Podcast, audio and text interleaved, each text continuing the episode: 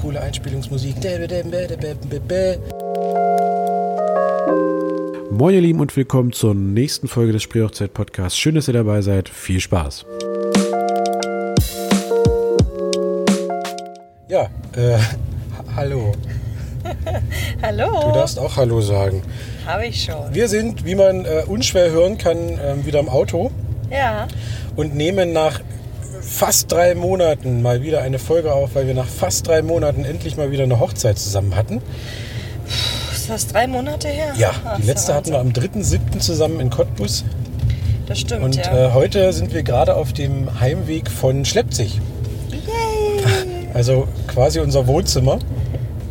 Und hatten da eine sehr schöne Hochzeit mit Getting Ready. ja. Mal wieder mit allem drum und dran und Zip und Zap. Und wir durften wieder Kahn fahren. Und wir durften wieder Kahn fahren und es war mega entspannt. Also gut, davon abgesehen muss ich sagen, dass alle unsere Bräute entspannt sind. Oder Das stimmt. Äh, Also- Brautpaare. Entschuldigung, ich will ja nicht nur von den Bräuten reden, sondern auch von, äh, von allen. Ne? Aber Also- heute war es halt auch ähm, entspannt im Hinblick auf die äh, Gesellschaftsgröße, weil es waren gerade mal elf Leute. Ja. Und das war äh, sehr angenehm und ähm, dadurch natürlich wieder intimer und, und sehr persönlich und ähm, muschelig und muggelig. Ja, und man konnte dieses ganze Corona-Thema einfach irgendwo mal vergessen, hatte ich das Gefühl. Ja, das, so. das Corona-Thema hatte sich ja auch erledigt, als es dann plötzlich angefangen hat zu regnen. Während der Trauung im Während. Trauung. Man muss sich das so vorstellen, der Weindom ist ja nun ähm, aus Weiden und dementsprechend natürlich auch regendurchlässig und es hatte kurz vor Ende der Trauung angefangen, ähm, wirklich, wirklich zu gießen.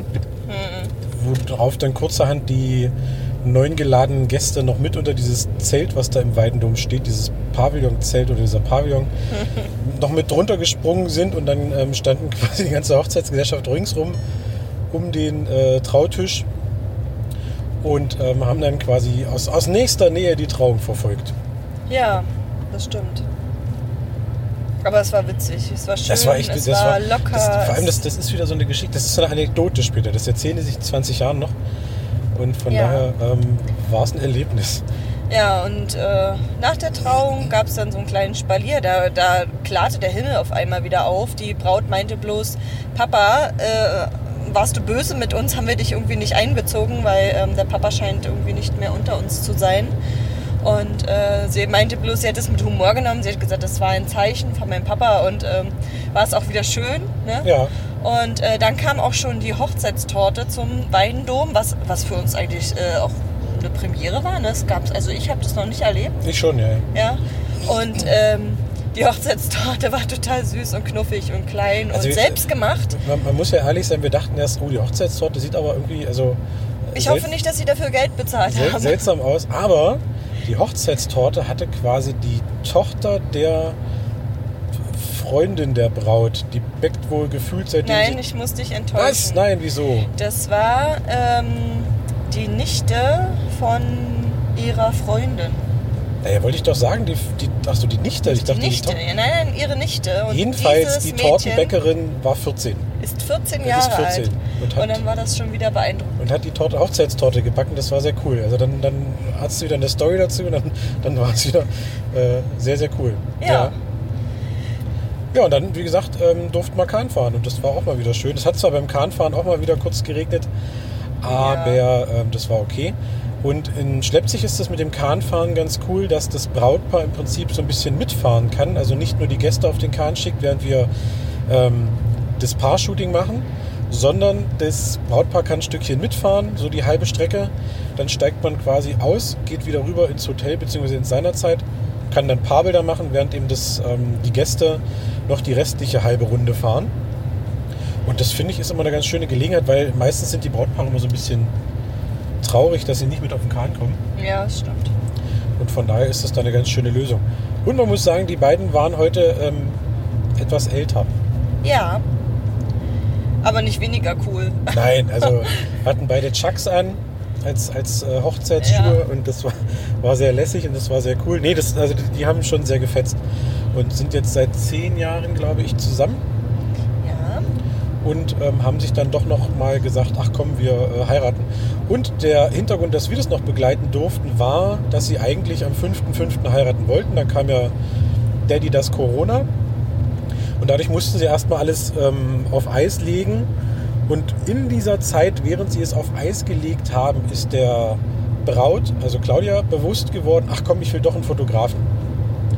Und so kam das dann, dass wir sehr kurzfristig am 25.05. wurden wir gebucht, heute ist der 2.06. Ja. und schon sind wir da. Eine spontane Hochzeit. Wir hatten äh, trotz äh, neun Gäste, ähm, ich glaube drei oder vier äh, externe Kameraleute dabei. Ja, Also Onkel und Tante Bobs.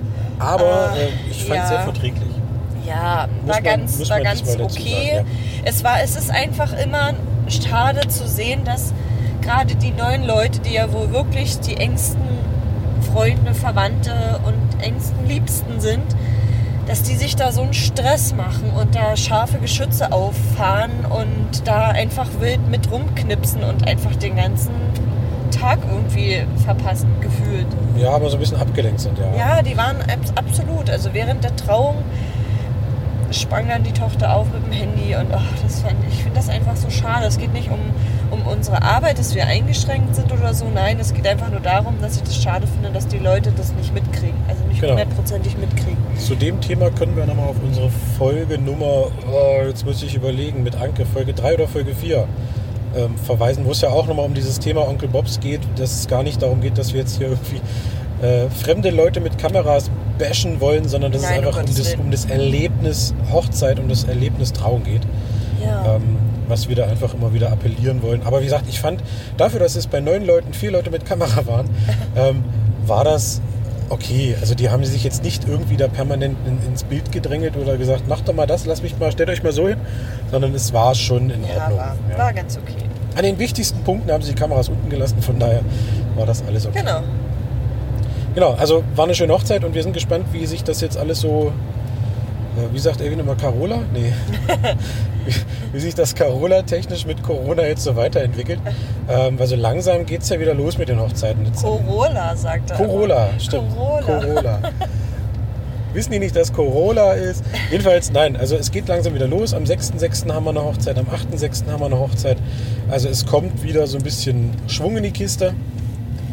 Es ist dennoch ein, ein kleines beklemmendes Gefühl immer noch, weil ähm, wir auch ganz, ganz nah unseren Brautpaaren gegenüberstehen und ähm, gratulieren und gerne auch mal äh, busseln und umarmen, aber das ist trotzdem irgendwie so eine Distanz, die man bewahrt man und weiß, man man merkt, so- man ist so eigentlich gar nicht. Ja, ne? man weiß Also- man nicht so richtig, ah, eigentlich möchte er jetzt kurz mal wirklich drücken.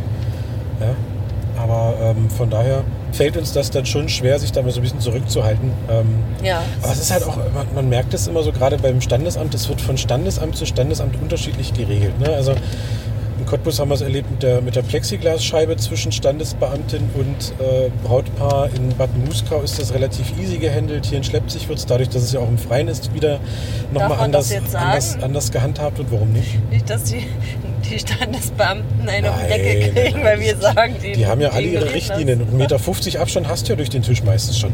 Ja, Ja, also von daher Ja. ist es. Äh, es gibt Leute, die halten, also es gibt, es gibt Standesämter, die halten es ein und es gibt Standesämter, die halten es sehr, sehr, sehr ein. Glaube ich, so könnte man das beschreiben. Aber einhalten machen sie es alle, aber halt auf unterschiedliche Art und Weise.